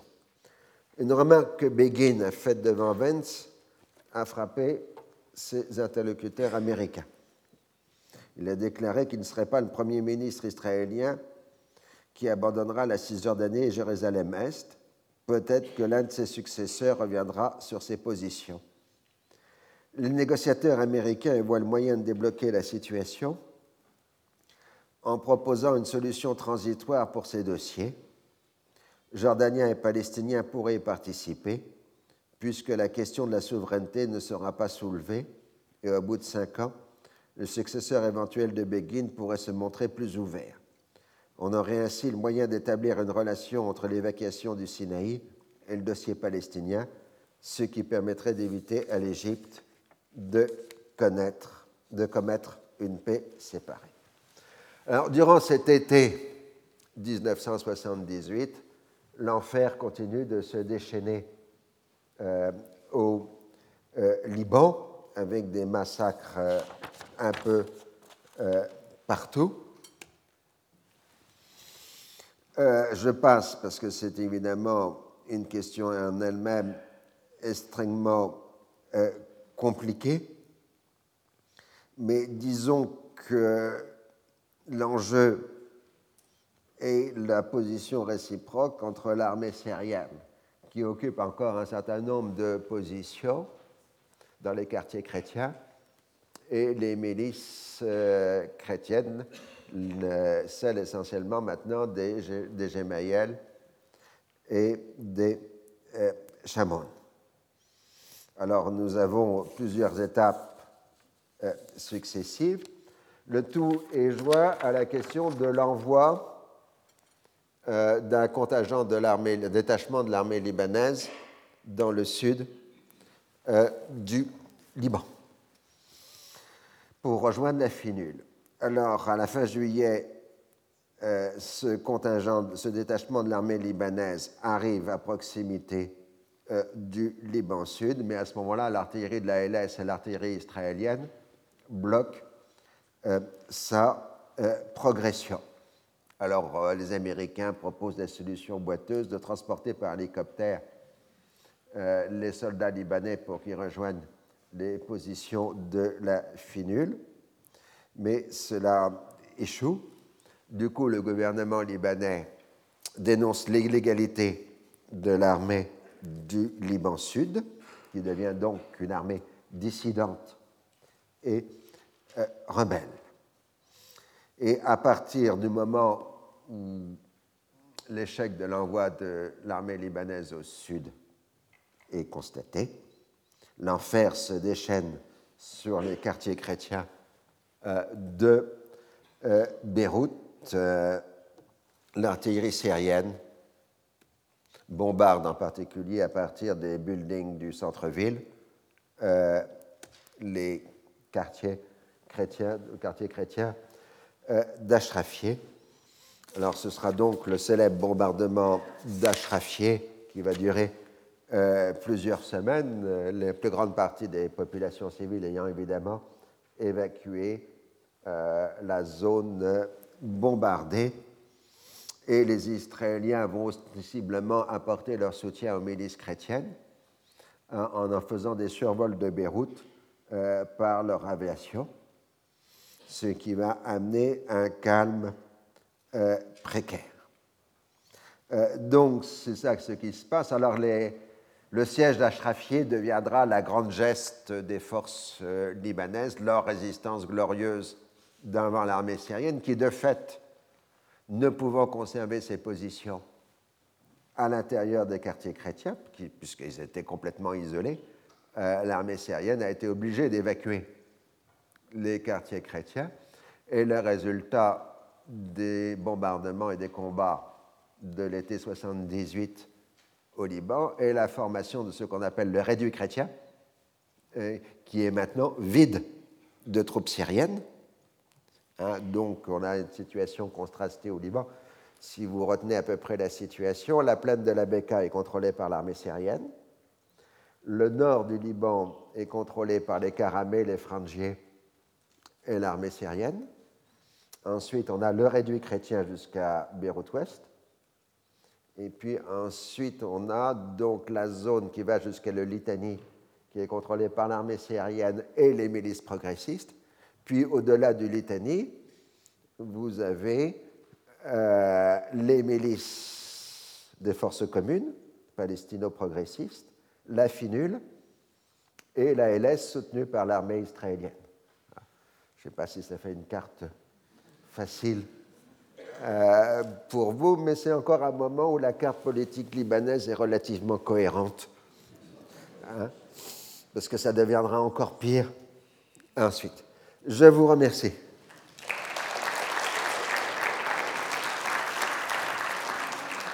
Retrouvez tous les podcasts du Collège de France sur www.collège-de-france.fr.